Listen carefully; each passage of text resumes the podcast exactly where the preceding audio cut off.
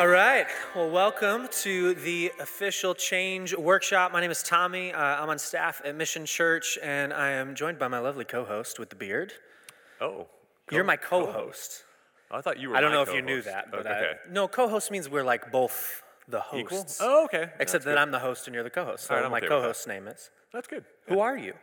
Oh, I don't know. That's a deep question. I think we're going to get into that a little bit Thank tonight. Thank you. Yeah, That's you're welcome. Long joke. Yeah. Okay, so Yeah, I'm. Uh, my name is Jim Sheldon. I'm the executive pastor here at Mission. Uh, and even uh, for those of you at Mission, you may go like, "Yeah, we, we know, we kind of know who you are. Why are you like?" uh, what you may not know is uh, we literally have people that are a part of this change workshop from all around the country, uh, and all even around the world. Around the world. it turns out. Somebody emailed me from France after I sent the uh, sent the email out, and they were like, "I'm probably not gonna do this in the live stream because it's at 5 a.m." I was like, good reason. "That's why it's on demand for Yep. you." Uh, So and the you reason for that is because of who we are using for the content of this workshop. His name is Michael Dye, Mm-hmm. uh, friend of Mission, attends here at Mission, and has uh, his content is being used literally all around the country. It's all over the place. I mean, it's like hundreds and hundreds of churches running it as, as one of the most important things they do, too. I mean, it's it's life changing stuff. It's a massive amount of content. He's been doing this for years and years. Young and spry. Not saying he's. Yeah, I mean, he talks he's about for how old sure he is, forgotten more than we'll ever know Oh, about any 100%. of these topics. Yeah, And it's yeah. probably what's given us confidence in promoting it when we've said, because I've felt like we're telling people literally, if uh, you're willing to change, this workshop will make you able. It's a tall order And I think people have thought like you and I are going to make them able, and it's been No. so helpful to go like, no, Yeah, that's no, above our pay grade. Actually, you know, we brought in we brought in Michael. We He's brought in a ringer. Got a ringer. And it works perfect Got a ringer. So, Yeah. Yeah. so we got people joining in from anywhere, uh, tons of people going through this on demand. Uh, and that's the greatest part about this. Like, if you're doing the live stream, if you're here right now, excellent, wonderful, but you might also be watching this on demand later uh, when we send around the replay.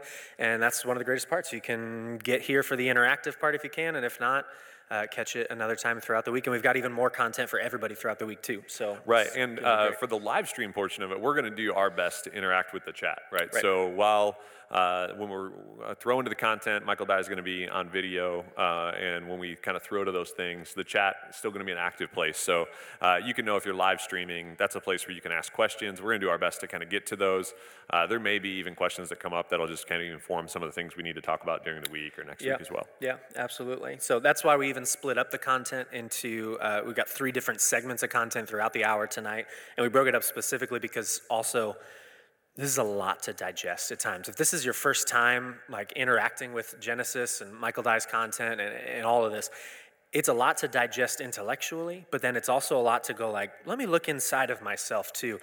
There's a lot to do, so we're gonna take some breathers and we're gonna comment a little bit, uh, but we don't have anything like extra special to say. What we really wanna do is help clarify things, answer questions, or probably say, don't worry, Michael will get to that later. That might be our answer Yeah, pretty and, often. And I, you're not kidding. Like the, there is for sure a density to what mm-hmm. Michael says, but he really puts the cookies on the bottom shelf, so to oh, speak. Because I Oh, totally. totally get what he's saying. So that means he's really dumbed it down for is- someone like me to that comprehend what he's talking about. Because he's going to talk about neuroscience It's pretty tonight, awesome. which Yeah. I don't. I barely knew how to pronounce it. So. I'm not sure it's even a word, so we'll uh, we'll see if he pulls it Uh, off. but, all joking aside, to your point, uh, as we're preparing uh, to get started here, I would highly recommend getting something to take notes with. Uh, I've, as I was watching the content again today, uh, this also may be something you want to watch multiple times, like I have and you have. Uh, take some notes because it's going to be some really good stuff that, like, it's going to come. That you're going to need to stew on a little bit and be good to come back to. Yeah, and honestly, uh, it's not the worst thing in the world if you're multitasking, doing dishes, but you're gonna miss stuff. Like honestly, if it's possible at all, or if you're planning on hitting it again, like you said, watching it again, kind of digesting multiple times, uh, multitasking might take away from a little bit because you got to catch it all and be like, did he really just say that? Huh, I have to deal with that a little bit because some of the stuff is. Uh, it's a little bit like he's poking at you with some, Right. Like a sharp a very stick. friend- very, very it's a friendly, sharp disarm- stick. Yeah, you don't know you were poked until he's, he's gone. But Yeah, uh, perfect. And, and just for the for those of you that are like live streaming and wondering, like, all right, I'm here. What are the what are the things I need to know? Depending on how you're wired, you might Mm-hmm. be like, that's great. Get to the things I need to know what I'm doing. Uh, we're actually going to put all the logistics at the end. So at the end of tonight, we're going to, uh, as we're wrapping up, talk about like next steps, what you can expect from us throughout the week, all of that stuff. We're going to kind of uh, circle back to at the end. Um, so you want to talk a little bit about what we're going to jump into tonight? Yeah, get us- get us rolling? absolutely. Tonight, the biggest uh, the biggest thing we're trying to do is lay the foundation for what's broken before we get to the the hope and the good part, which we get to a little bit tonight. But for the most part, an understanding of what's broken and how it got broke. Uh, is incredibly helpful, and and the best part about this too, it, it- you're gonna feel on the outset like, wait a second, we're not talking about the the solution yet. And yes, we'll get to the solution, but honestly, being able to understand what happened, like in my brain and my heart and in my whole self, and the way he talks about it in such a scientific way too, it, it really helps us all go like, how could I not be broken? And I think that that's honestly one of the most hope-filled things because we all have this stuff we've been made free by Jesus and we want to learn how to live free and we just can't so often. Uh, we don't feel like we have the right tools. Uh, but knowing that the tools are there because somebody actually understands what's broken in the first place is unbelievably helpful. So that's what we're going to start off with. Uh, this first clip, we're going to throw to it right now. Make sure you got your pen and paper ready. Uh, you're ready to take notes. We're going to do this first clip, and it's all about laying that foundation of what's broken. So here we go. Session one begins with Michael Dye talking about the Genesis process. Here we go. Hi, I'm Michael Dye. I'm the author of The Genesis Process. I'm here with a group of friends and to discuss, you know, how we can help people change. Okay? Uh, my name is Taylor, and I heard that today we were talking about um, what's broken inside of us. And so I'm grateful that I was one of the most broken people you thought of and get to be here and listen and learn today. And I'm Ruth, and I get to be here because I'm good friends with Michael's better half. And I'm just super privileged to uh, get to learn from you. Yeah, my name's Mike, and I'm just honored. Uh, you, you know, when God crossed our paths at Mission, being able to hang out and, and, and challenge each other and learn from each other, and the way that you're going to serve us today and serve so many people. And I've got so much to learn through this process. I'm just super grateful and excited uh, for how this is going to help people. Thank you. In this first session, we're going to talk about the mystery of why we do the very things we don't want to do. You know, what's broken and why we get stuck. Then the next three sessions, we're going to talk about what it takes to change and really heal. You know, to get us free from the things we've struggled with, and especially the things that are secrets in our lives. Okay? But before I start, I want to tell you a little bit about the genesis of Genesis. You know, um, I've been at this for 50 years. I've always had a interest and a passion for the mystery of human behavior. You know, humans are such a mystery. They're out of sync with everything else in the universe, and I can understand why. 40 years of that as a Christian. But when Kathy and I first uh, started out, you know, when I became a Christian, that we got involved in all sorts of, of, of ministries because we had a heart to help wounded people, right? So we went into convalescent homes, we went into to, uh, uh, uh, mental hospitals, we started a soup kitchen and coffee house for mentally ill street people. Uh, I came up with a, a, a technique to deprogram people that had been into cults, and like I was in the 60s. And we went to New Age witchcraft fairs. Uh, we had a tent that held 600 people. We went around trying to do evangelism in different towns, create unity in churches. But mostly we got involved with drug and alcohol rehabs. But the thing we discovered that all these things had, all these people had something in common. They all had become somebody they didn't want to become, and they had got themselves someplace they didn't want to go.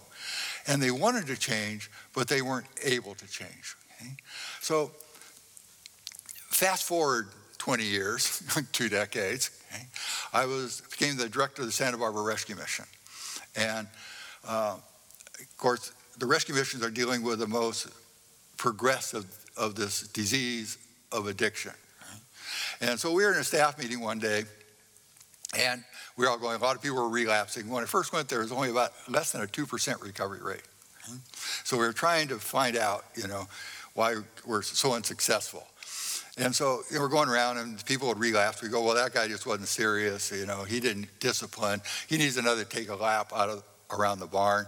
Our favorite one as Christians, where the reason he didn't make it is he just doesn't have enough faith. Right? And so, you know, just go out and get some more and come back. Right? And, and I felt like God spoke to me. He says, Michael, he says, it's my job to make people willing to change, but they come to you to make them able to change. So that changed everything. When I started feeling responsible for these people that God had made them willing to change. And you know what? Unfortunately, as human beings, what makes us willing to change? It's pain. When the pain of a behavior gets to be greater than the pain and fear of giving up a behavior, then and only then will we begin to change. And that's God's job with, you know, circumstances like the prodigal son kind of guy. You know, don't want to intervene in that. And God doing something, right? We don't want to rescue them. Okay?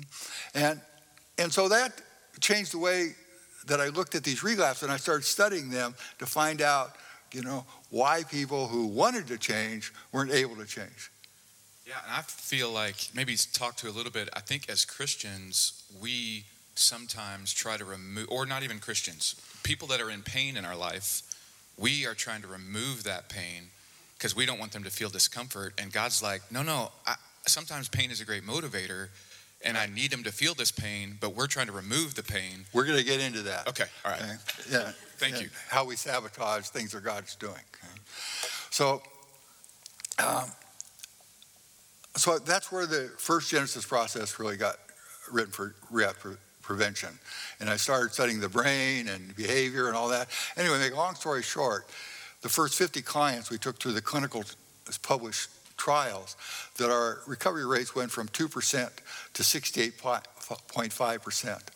And i what, what's that, a 3,000% increase. And the, and the agencies that are using this process now, you know, that are mostly rescue missions, right? Their recovery rates are in the 75 percentile, okay, which is amazing dealing with the people that have come to the rescue mission. Because if you don't make it to the rescue mission, that's the bottom rung of the ladder. You know? So these are the most, you know, stubborn of the disease. So let's let's look at this this mystery of self-destructive behavior. Um, of course, the first thing we have to look at is that uh, AA starts out with, you know, that we have come to a place where we're powerless over that. In other words, if there's not a power greater than myself that can come in and give me a strength that I don't have to overcome this, this shameful, destructive, painful behavior that I'm in, then I have no hope. See, so that's one of the, the premises of change. If I could have changed by myself, I would have. Okay. So let's look at Paul, okay? So, Paul, I love this scripture because it helps us in recovery so much. He says, I'm just going to paraphrase it, that Paul says, In my mind, I serve the law of God. In my intentions, you know, I want to do what's right, okay? But in my behavior, I keep doing the very thing I don't want to do. So his conclusion is if I'm doing the very thing I don't want to do, it's not me doing it, it's sin in me course, if he came today and said, you know, it wasn't me that relapsed last night, we'd say, well, you know, you're in denial, you know, go back when you can get honest, right? But, uh, but especially as Christians, we put our faith, our strength in people being able to change with, like Paul. And Paul has some of the strongest human attributes to overcome sin. He had tremendous willpower right? He had discipline. When he came out of the school of Gamaliel, which was like the green berets of the Pharisees, you know, very strict, very disciplined, right? Uh, and he, of course, he was intelligent. He wrote the book of Romans, you know, which is in, in big IQ kind of book, right? And and he had good intentions, which we all know where those lead to us. Okay, but the other thing is Paul had tremendous faith, and yet all these powerful things weren't he wasn't able to overcome this doing the very thing he didn't want to do. And so, um, if, if Paul, if these things didn't work for Paul, then what's the hope for us? Well, what Paul is saying is there's, it's a mystery. There's something in me that's more powerful than the me I'm aware of that causes me to do the very things I don't want to do, you know, which is he calls you know, sin. And of course, psychology for the last 150 years have discovered this, and they call it the subconscious. So anything they don't understand, it's the subconscious.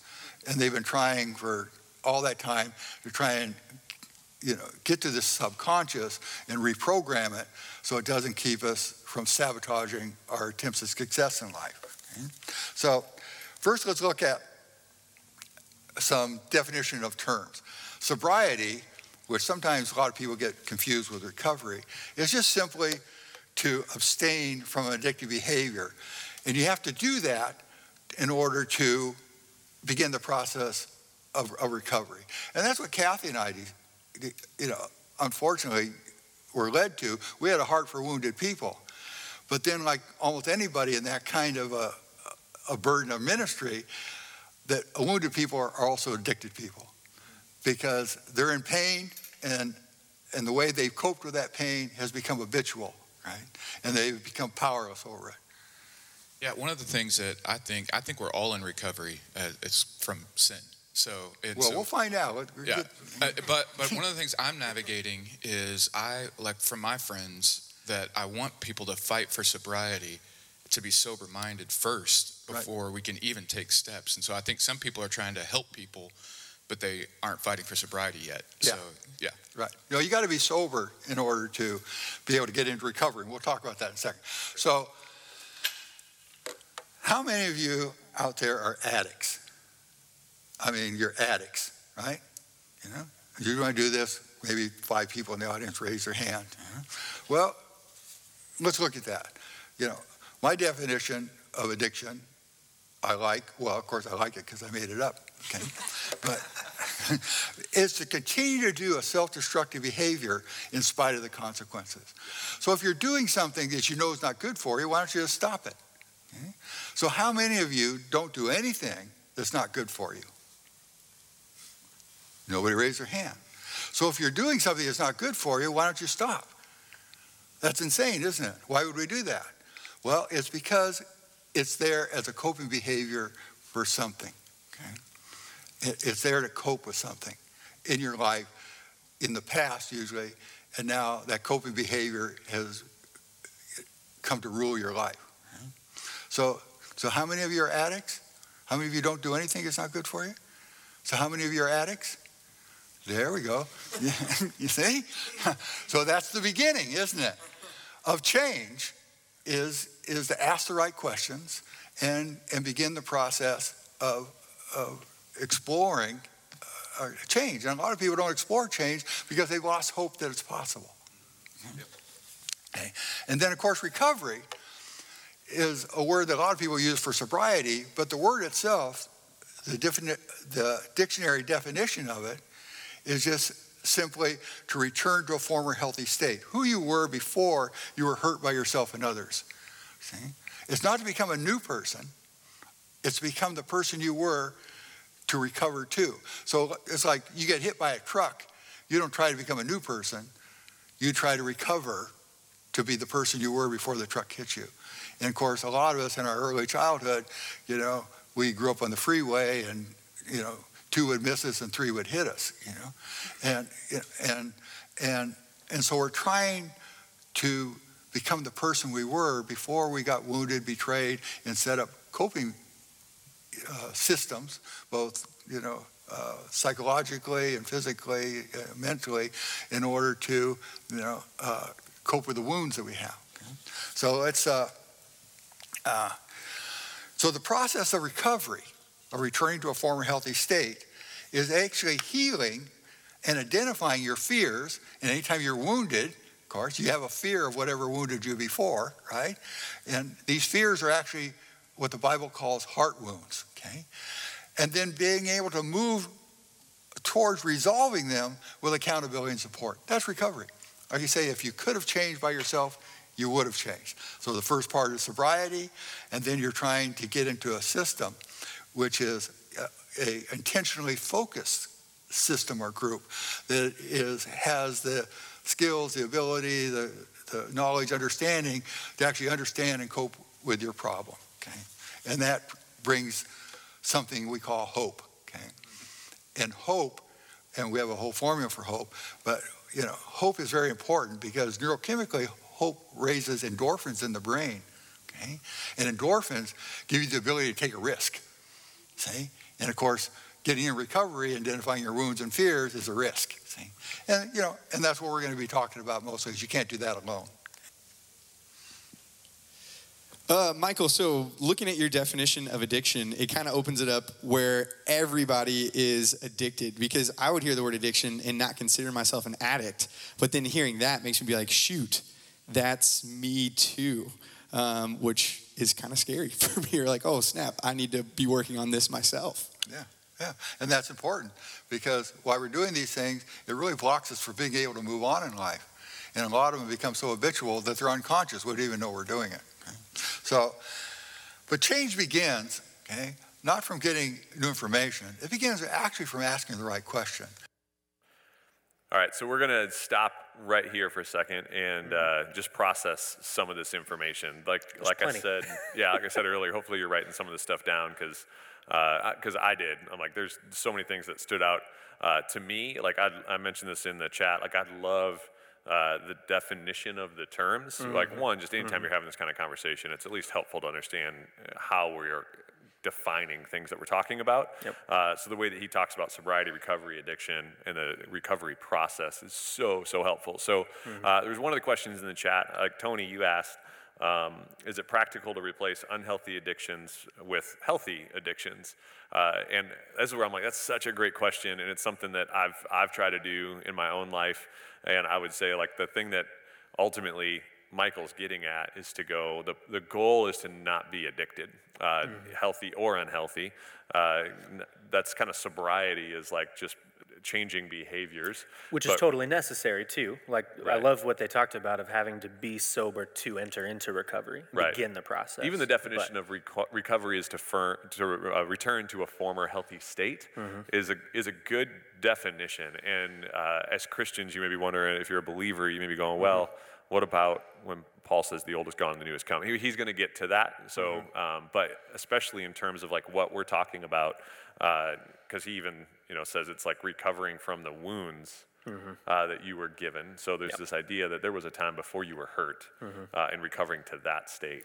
uh, yeah, and it, it's also not the most like cut and dry. Like I'm this person today, and then somebody hurt my feelings this day, and then I'm going to get back to this day. Uh, it doesn't look like that because even when we start talking about wounds, I mean, we're going back to day one of life. So, Right, where well- am I recovering to? It's a great question. So it's more of a concept, less of a like. I want to be that guy because I also want to be a. I want to be a better guy than that guy too. I don't want to just go back to that guy. Right, and, and what's So- what's amazing about like where we're going that I'm really excited about is Yep. this broader definition of addiction. Yep. Beyond the normal, what secularly we would all say is like substance uh, or behavior driven. That he even goes down the path of like feelings can mm-hmm. be ad- addictive. Like he talked about anxiety, and we kind of like read your mail. Like we were joking, and I'm just gonna out you. We talked You about how right like your addiction to anxiety because we kind of all have it. if you uh. don't think you do, if you like to be late somewhere, mm. you ha- you're addicted to anxiety. so good. Because it's the anxiety of being late or walking early. It's actually feeding like a chemical release in your body, which is mind blowing. So like Yeah. going to an airport recently, you were like, which you're so planned and organized. So you're is- running late, and I'm like, this doesn't make sense. And you're like, oh no, I'm totally addic- addicted to the anxiety. This the- was the this was rush. perfect. This was the perfect rush. plan. I love it. Everybody was like, "Well, we could get there, you know, an hour and a half earlier." I was like, "That sounds like we'll sit down on a chair for 30 minutes. Why would we do that? Let's just It's keep it- boring. Where's the Let's always be walking, right? yeah. So it's good. It is a, a good, like I think, to broaden our definition, especially as believers, Mm-hmm. uh, to what we're trying to really address here are the things that are inhibiting. Uh, inhibiting our growth. So uh, we're going to keep rolling Yep. here in a second. Do you have anything else you want to add? Uh, no, I don't think so. I uh, I say that and then I look at my notes to see. I literally took notes on my notes, so I have pre-written notes, and I just took notes over them because this is all so helpful, like to internalize it all. Um, I do want to say that as we talk about these heart wounds, Jomo, whoever you are, Betty White, that hurt. I, I can't even do it. I can't get any lower. This is as low Yeah, as it I was can hurtful, talk. but it was true. so, like, so maybe that's just what I needed to sometimes the truth hear. I don't know. Hey, so, anyway. real quick, one one of the questions that I see here uh, before we jump into the next video is: if you Yep. were wounded as a child, how do you even go go back to that place Right, of innocence? right, right. And that is such a good question. And honestly, Michael's going to kind of scratch the surface of that a little bit tonight. Right. Uh, next week. We're going to get into the limbic system, It's- uh, it's and a he's deep dive. actually just to to, uh, to get ahead a little bit. Yeah. When we recorded this session, I watched our three panelists on stage be led to a moment, each of them individually, specifically about their childhood, in a way that I don't think they were ready for. Well, that they Uh, didn't and that's coming. That might be week remember. three. Yeah, one of them that, didn't so. even remember it until it ha- it was it was crazy. So that that'll be week three. But it's uh, Yep. Yes, there's, We're gonna get that's there. A big conversation. You're on the right track. We don't have an answer right now. Yeah, it's going to be we'll spend the slower. next five weeks slower than you want. it, slower than you want, but it's going to be great. that's the idea. Uh, so at the end of this last clip, uh, Michael said like it's actually less about information and it's more about the questions that you're starting to ask. So as we jump into this next section of the video, uh, he's going to start um, asking some different questions because he says that change begins from uh, asking. Uh, different types of questions, asking the right questions. So, here in this section, Michael's going to unpack a number of the different questions that they're learning to ask in the Genesis process. So, check this out. And the question that started out with Genesis is that why are we the only creatures in the observable universe that will continue to do a self destructive behavior in spite of the consequences, right?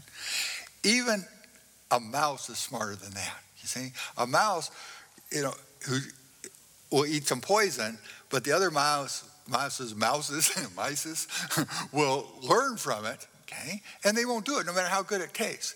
But we will continue to okay, overeat, overwork, overdrink and drug, overstress, oversex ourselves, even to the point of death and not stop. And like I say, everything else doesn't do that. They learn and they won't do things that are that cause pain. See? But we will continue to do these things because, like Paul said, there's a mystery in me. There's something in me that's stronger than me, right? The weird thing is, especially in the United States here, the easier we have it and the more affluent we are, the more self destructive we, we are. We have it easier than any society that has ever had. We have, you know, stores full of food, you know, we have lights and heat and cars and, and, and all these things, right? But we're only 4.5% of the world's population, and we use 80% of the world's painkillers. We use 90% of Vicodin hydrocodone. Okay? We are now the most obese country in the world. We have more people in prison and jails per capita than any other country in the, in the world. So, what is it? You know, that doesn't make sense, does it? The easier we have it, the less self-destructive, you know, we, we, we, we should be. So, let's look at the mystery of this. So, one of the things that has to be answered, especially with Christians, because it's a big controversial, you know, uh, idea, is that is addiction a sin or a disease? Well, James kind of talked about the neurochemistry of addiction 2,000 years ago. He says, Let no one say when he is tempted that I am tempted by God, for God cannot be tempted by evil, and he himself does not tempt anyone. But each one is tempted when he's carried away and enticed by his own lust. So is lust a sin? Most people, when I do this, they say, yeah, lust is a sin. But lust is not a sin. Lust is just a strong desire for something. So uh, uh, the, the same word is used throughout Scripture for, you know, for good desires, a strong desire, and for negative desires. But we've equated it with safe. But what happens here is we're all tempted every day, okay? Especially now with the epidemic of sexual temptation. So what happens is, say I see a, a girl walking down the beach in these little thong things that they're doing right now, okay? And I, you know, look at that, okay? But that's a temptation, okay? But if I dwell on it, the temptation becomes an emotion, okay? Which is called, which is called lust, okay? And then, eh, which is a bad choice. I made a bad choice. So this is where the battle is, is fought in the mind, you know? And Paul talks a lot about renewing the mind and, you know, and, and, um, and how our thoughts lead us into places that we don't want to go. Okay? And so then it says, when lust is conceived, it gives birth to sin. So now that I look at the girl, right, and then I, I start to, you know, have this emotion, you know, this craving, this strong desire, then it makes me powerless to a certain degree, and then I'm going to act out. So now that I've acted out, okay, then I'm going to do something what is called sin, is an action, right? And then what he says is a sin is accomplished, it brings forth disease. So what happens with addiction is when we take when we do behaviors or take substances in our body, what organ does it change? It changes the brain, you see? So the brain becomes diseased. And what it what it does is is uh, addiction is a adult uh, sorry, okay. Addiction is the result of sin, a diseased brain that causes strong false cravings for non survival behaviors and substances. For example, how we look at this is smoking a sin? Well, James says he knows the right thing to do and does it not to him is a sin. So does anybody think smoking is, is a good thing to do? No. But is lung cancer a sin? You see? It's the results of sin. So like I say, when you take you know, behaviors and substances into your brain that changes the way you feel, right? Then your brain becomes disease. And now it creates a unique emotion called a craving, okay? For things that are bad for us, see? So it's the result of making a lot of bad choices, okay? And now our brain equates those choices with being able to function and feel normal and survive, and it creates this unique emotion uh, called a craving. So that's one of the premises of Genesis. If you can change the brain and what it believes it needs to survive, and it doesn't create a craving, then you can prevent relapse. That's great. So, so it, it, it, it's a unique emotion craving that only has to do with real or imagined survival. And that's the part of us that takes, takes us over and we become powerless over. Okay? So, uh, now, one of the arguments to this is that, well, cancers is a disease, and you can't just choose to stop it. But, you know, addiction is a disease, is not a disease because you can just choose to stop it. Well, yeah, you can choose to stop the behavior, but you can't choose not to be addicted. So people, once their brains become distorted, okay, if they go back and start drinking again, you know, their addiction is still there. It's a disease. Okay? You can keep it in remission, and that's a lot of what we do in Genesis. There are things you can do to keep this craving disease in remission, and there are definitely things you can do to reactivate it. Yeah, and that keeps going back to like the Romans 7 language. Like there is this battle going on inside of us constantly between who we want to be and then that nature in us that's at a war. So to think that you're going to be, you're just going to, you know, you're going to just get over this sin issue if right. for your, you're going to be battling it your whole life, you know, well, but there's hope for it. Well, if addiction's a sin, then what's the cure for it? Repentance. Hmm. Okay? And so I know sex addicts that have repented a thousand times, you know, yeah. and but it, it's more complicated than that. Okay, that's the first step, though, is the pain that's causing God convicting us and circumstances and guilt and all that. And that pain is causing us to want to change, see? And then they come to us as an agency or a person, you know, and trying, to, you know, with the church or, you know, a recovery agency, you know, are you able to make me able to change? Okay? Do you understand what I'm going through? And you have the program, you have the, the understanding, the education, you know, that can make me change. And that gives me hope. And hope gives me the ability to take a risk to, to be vulnerable with my sin and my secrets, you see, and only because now I trust you. And that's why we say in our books, you know, it takes two things for an agency or a person to be safe for wounded people to reveal their shame and their secrets. It takes grace that you're not going to pharisaiticalize me and judge me, right? But it also takes competency. I'm not going to reveal my secrets unless I think you have, like I say, the knowledge, the education, uh, the understanding, and a program that I see is working. See? And this is really what works because the best evangelism is a changed life. Yeah. That, that's so good. Like, and you may we may want to like just go back and like listen to that last two minutes over and over and over again. Yeah, yeah. that's really, really good. Thanks. Yeah. Okay. Well, it's going to get a little bit better here. Okay. So we haven't got into the good stuff yet. okay. This is just a pre, you know, kind of thing. Okay. So the pre-relapse brain, as arousal goes up, okay, arousal, which is like craving, you know, any kind of thing that speeds up the body. Okay? So, one of the things with addiction that we'll get into in one of the later ones is anything that speeds up your body dulls the awareness of physical and emotional pain. So, probably we'll get into it, you know, in one of the other sessions, but just give you a preview. One of the things that we're most addicted to in our society is anxiety. And we, that's how Genesis, we treat anxiety as a symptom. It's an addiction. It's an addiction because it gives you energy. See, just an anxiety in the brain is almost identical to cocaine. Yeah. yeah. So, um, but anyway, as arousal goes up, our ability to see and solve problems and consider consequences goes down. And this is the thing about relapse. As this, this survival brain, which we call the limbic system, we'll get into, begins to go up, it shuts down our prefrontal cortex, which is our morals, our value, what Paul talks about in my mind, I want to serve the law of God. Well, that begins to shut down. And one of the unique things about it, because it has to do with survival, it, it shuts out anything that would interfere with what it believes you need to do.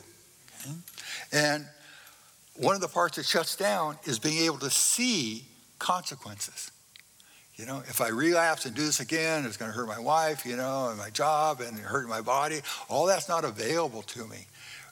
And so that's part of what we, you know, want to do in recovery is take responsibility for this and not letting this arousal get to a place where we're powerless and do the very thing we don't want to do. And once again, you, you can't do that by yourself because you can't see it, it's subconscious. But other people around you can see it. And that's why AA and, AA and NA work, you see? Because people go there and they and they see, oh, that's just like me, you see, and it brings it down. And um, okay, so love, desire, lust, passion, anger, frustration, fear, anxiety, stress, sadness, depression, uh, despair, you know, hatred, loneliness, cravings of all kind know, can create an arousal where it will shut down all our good intentions and morals and values and just make us do the very thing we don't want to do. Craving is a survival emotion that you can't say no to for very long. It will wear you down and has ingenious systems in your brain to make you do what it believes you need to do to survive, no matter how bad that is for you. Okay? So, uh, and of course, you know, as arousal goes up, you know, our higher cortex, our morals, values, and all our plans and everything are things that makes us human, you know, that gives us free will. Okay? And we make choices where, you know, good and evil and being kind and all that begins to shut down. So, uh, it's all about the heart, okay? Man, that's so good. I've, I've put this on repeat actually several times because I feel like I try and repeat it all back to myself and then I get mixed up somewhere. I'm like, shoot, I have to learn it again because it's so helpful. It, well, and honestly, it's so helpful for me because now I can say it's my brain's fault, it's not my fault. Oh yeah, totally. And it's so easy that way. Absolutely. No, uh, Reject passivity, accept responsibility. That's exactly what I'm doing. It's perfect. Exactly. So no, but honestly, like knowing that there's there's something that happens that it's not just like well, you suck. Like, well, if that's the explanation, then I'm I'm a goner. Like, that's terrible. I don't know what to do about that because clearly I can't stop right. being bad. Uh, but like knowing that there's something that happens in my brain that shuts down my brain, I'm like, that's exactly how that right. feels. Well, actually, a couple of things. Like one, just again, as a believer, it's fascinating just to even hear him explain how science is pointing back to and proving what mm-hmm. Paul was saying 2,000 years ago. Right, right. It's like we're explaining what he was describing with science, which is amazing.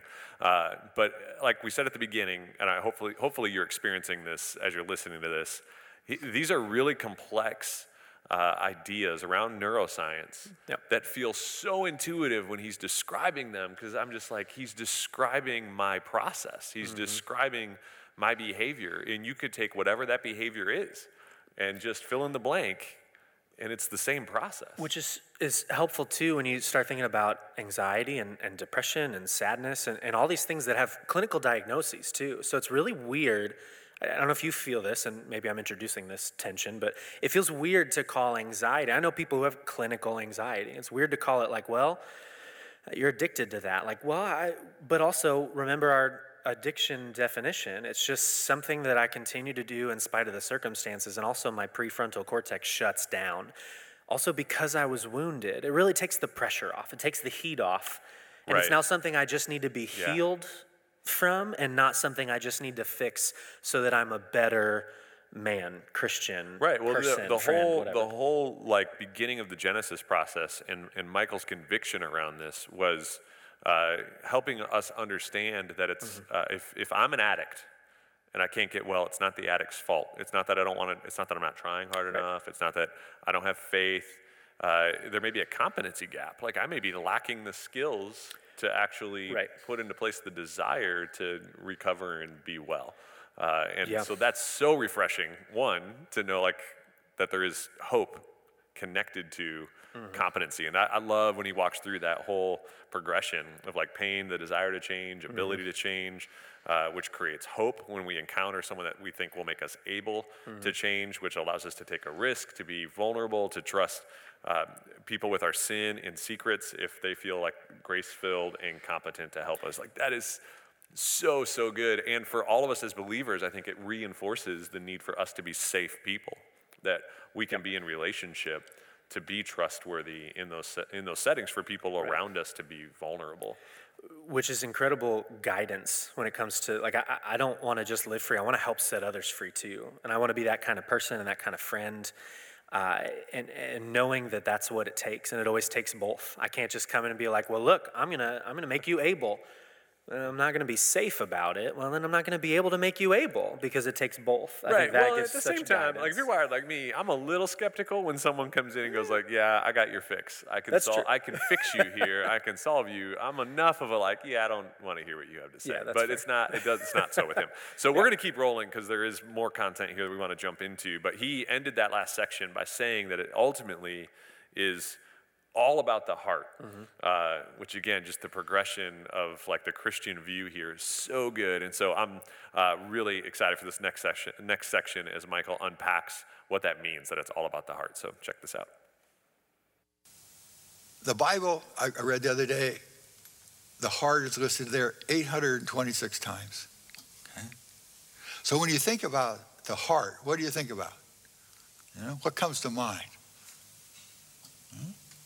Love, Love. Right? Valentine's Day, Right? things like that. Right? What about all country western music? There wouldn't be anything, you know. My le- girl left me and my horse died and No, you just listen to it backwards and you're not addicted and you get friends and you have a good truck and you have a great relationship. You're fine. that's right. That's right. Okay. So, so what does it say? What does Jesus say about the heart? Deceitful above all things and desperately, desperately wicked. wicked and deceitful and you know and but yet that's where he wants to be isn't it? Okay?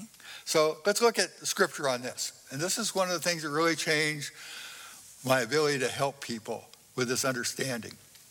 It says the word is near you in your mouth and in your heart.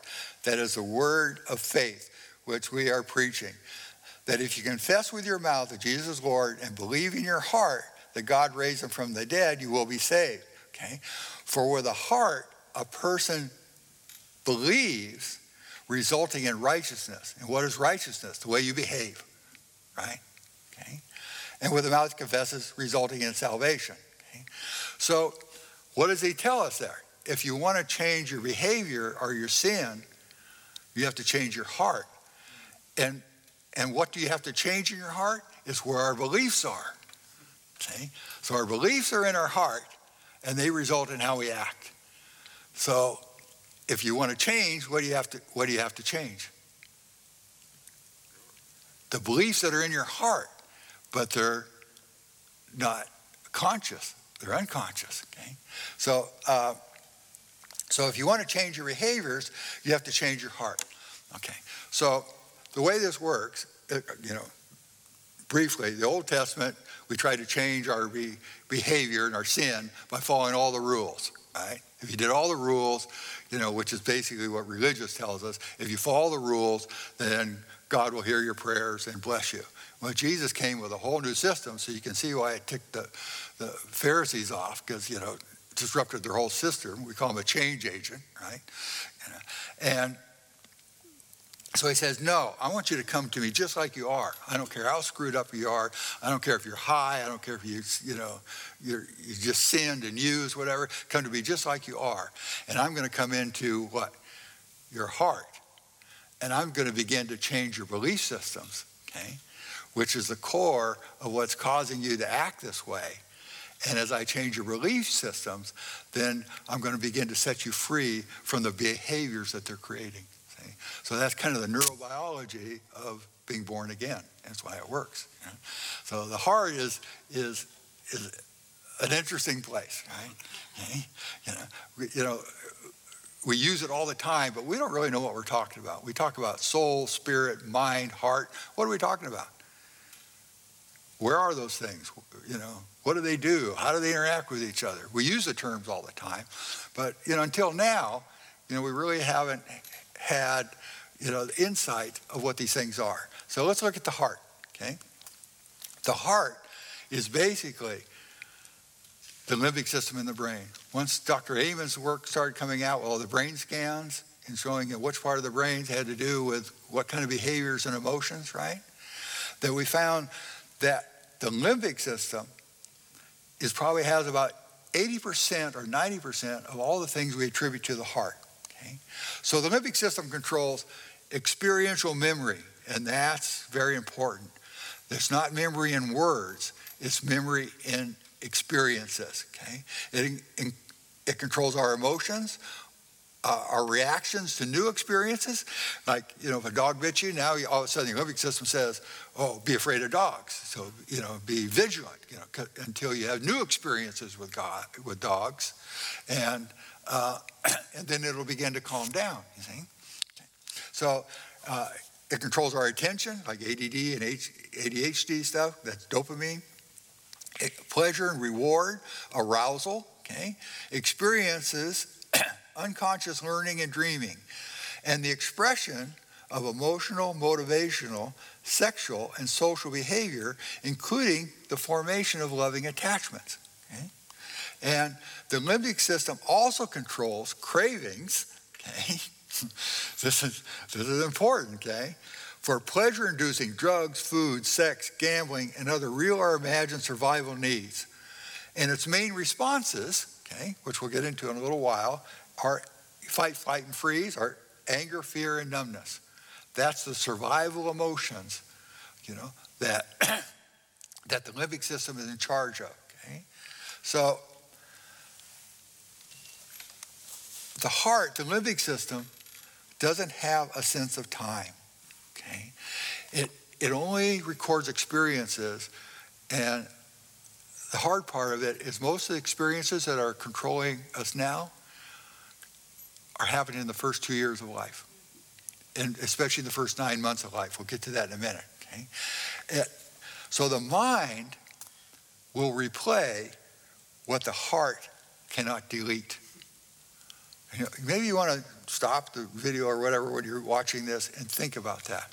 So my mind is constantly trying to bring these things forward that these wounds and these pains and resentments and fears, okay? Because it wants me to resolve it. Okay? So PTSD is that way. People have PTSD. The mind keeps replaying these horrible experiences because it wants to find a place to categorize and put it away and move on.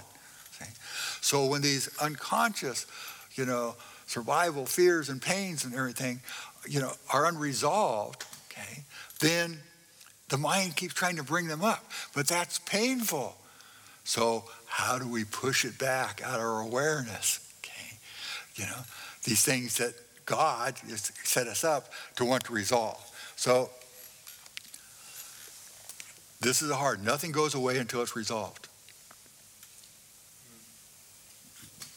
So this is bringing up um, this is trauma.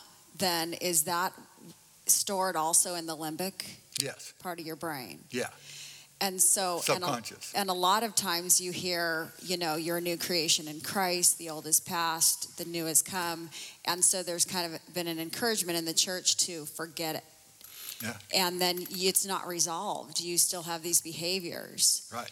And so, even those, like you said, what happens in the first two years, you can't remember most of it. We're going to get to that in a minute. Yeah. Okay, okay. So nothing goes away until it's resolved, okay? And, and that's important because one of the things that we say is time heals all wounds. Mm. No, time only gives you time to resolve it. Time only gives you time to resolve it. That is probably my favorite thing he says. Because you hear that too often and it's always well intentioned. And I've said it to go like, no, but you know, time is going to be really helpful. Like, yeah, because it's going to give me more time to deal with it. And just even knowing that again, it's it's neuroscience. Like why that happens is because my limbic system has no sense of time. It's impossible for time to just heal the wound on my limbic system. Like that's really helpful for me.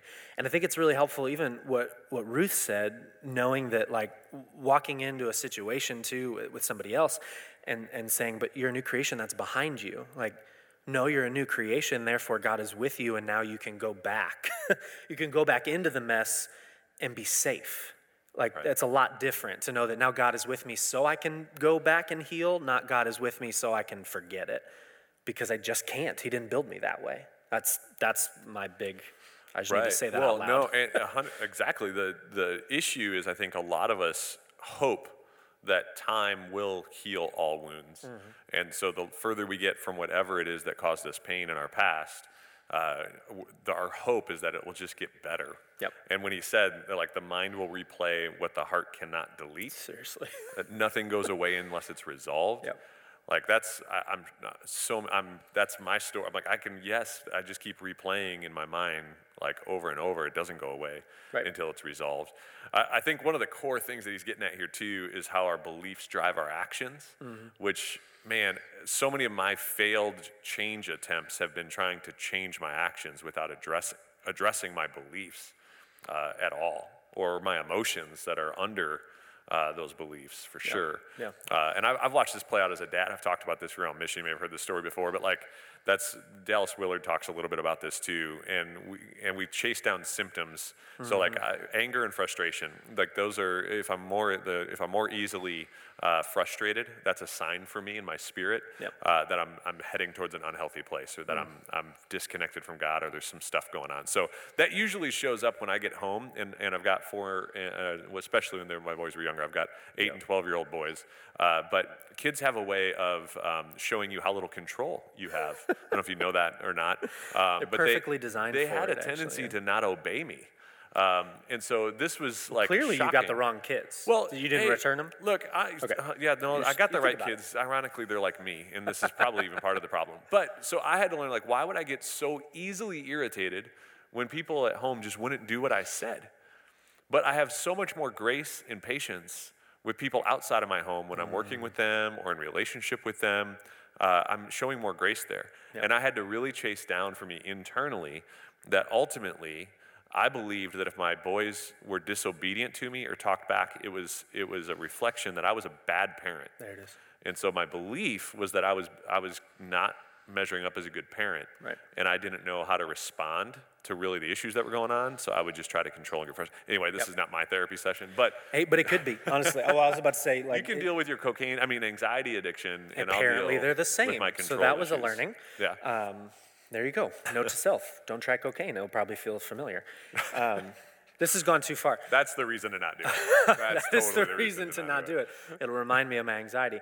Um, yeah, honestly, the, the funny thing is that you said, like, I treat these other people better than I treat my kids because of that. It- it- if we're being vulnerable, my wife literally, my wife and I worked together for a while on staff at Mission, and she literally said to me once, I really need you to treat me more like one of your coworkers sometimes.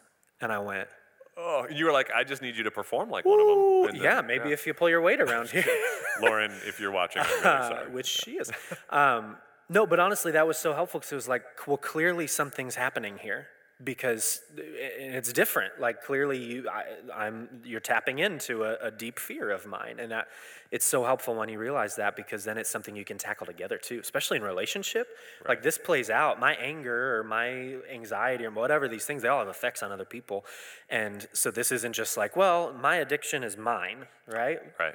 Yeah. Good luck. Uh, my addiction affects every single person connected to me, and uh, knowing that, it's really helpful to, to know that when I start going after the root cause and the thought or belief system, uh, it's a, it means we can work on it together. Yep. Like it's not like, well, I'll fix this and then you'll be better off for it. It's like, well, now we can understand this together and move toward it together. And that builds our relationship too, yeah. even more, which is yeah. So hey, we have got like five-ish minutes left. We're probably going to go two or three minutes long tonight because uh, we want to go over some logistics. Mm-hmm. And man, I, if you're at all like me, there's been a ton of content that we just threw at you. Uh, so being able to watch on demand will be super helpful. So Tommy, you want to explain what they can expect uh, tomorrow that will help them uh, know how to take next steps and engage with some of the content? Yeah, so uh, like we said, all of this is going to be available on demand. So we wanted to make it so that you didn't have to be at this live stream. Um, so what we're doing, we're recording this, uh, and what we're going to do is uh, get it up on YouTube uh, tonight. So tomorrow morning, in your inbox with whatever email you signed up with, you will see a link to something called a growth plan, and we'll show a quick, like minute-long video to explain what that growth plan is going to look like. But the thing is, it's for everybody. So it's not just to watch the replay. Because, uh, first of all, if you've been through this live stream, you've now realized, I need to watch this again. So it's for everybody. Uh, but at the same time, there's a bunch of other things in there too, which you'll see in a second. Um, it, honestly, we call this a workshop. We're not great at naming things at Mission. If you're not from around Mission, you're like, wow, they're creative. We're not, clearly, because uh, we wanted to help people work on changing and so we called it a change workshop. And so the idea, though, is that this is not a change listening session. This is a change do some work shop. And all of the work that we're going to give you this week, all this stuff, is so that you can not just hear it, but start to internalize it, which means going over it a few times, which means seeing it from different angles, but then also like engaging with it. If it's up here, it's not going to take. Like it's got to get like we said, to the heart. And so uh, a lot of these exercises and things will give you uh, blog posts, all those things will kind of get toward you uh, internalizing this stuff and applying it to your own situation, your own life, um, to actually start doing the work. And so um, let's go ahead and show this right now. It's just a quick minute long video on uh, what that growth plan is going to look like and sort of how you're going to interact with what we send you each week. We want every single person to go through it. So um, we'll just show this to you for a second and get back to the rest of the logistics. So check this out. So once the live stream is done, you will all be sent a growth plan. So every single week for every session, you'll get a growth plan, and this is what it is. It's uh, using this software called Journey Studio. You'll create a free account down there for the first time you do it. Then you'll just log in each time. It'll keep you logged in from time to time. Hit Start Growth Plan.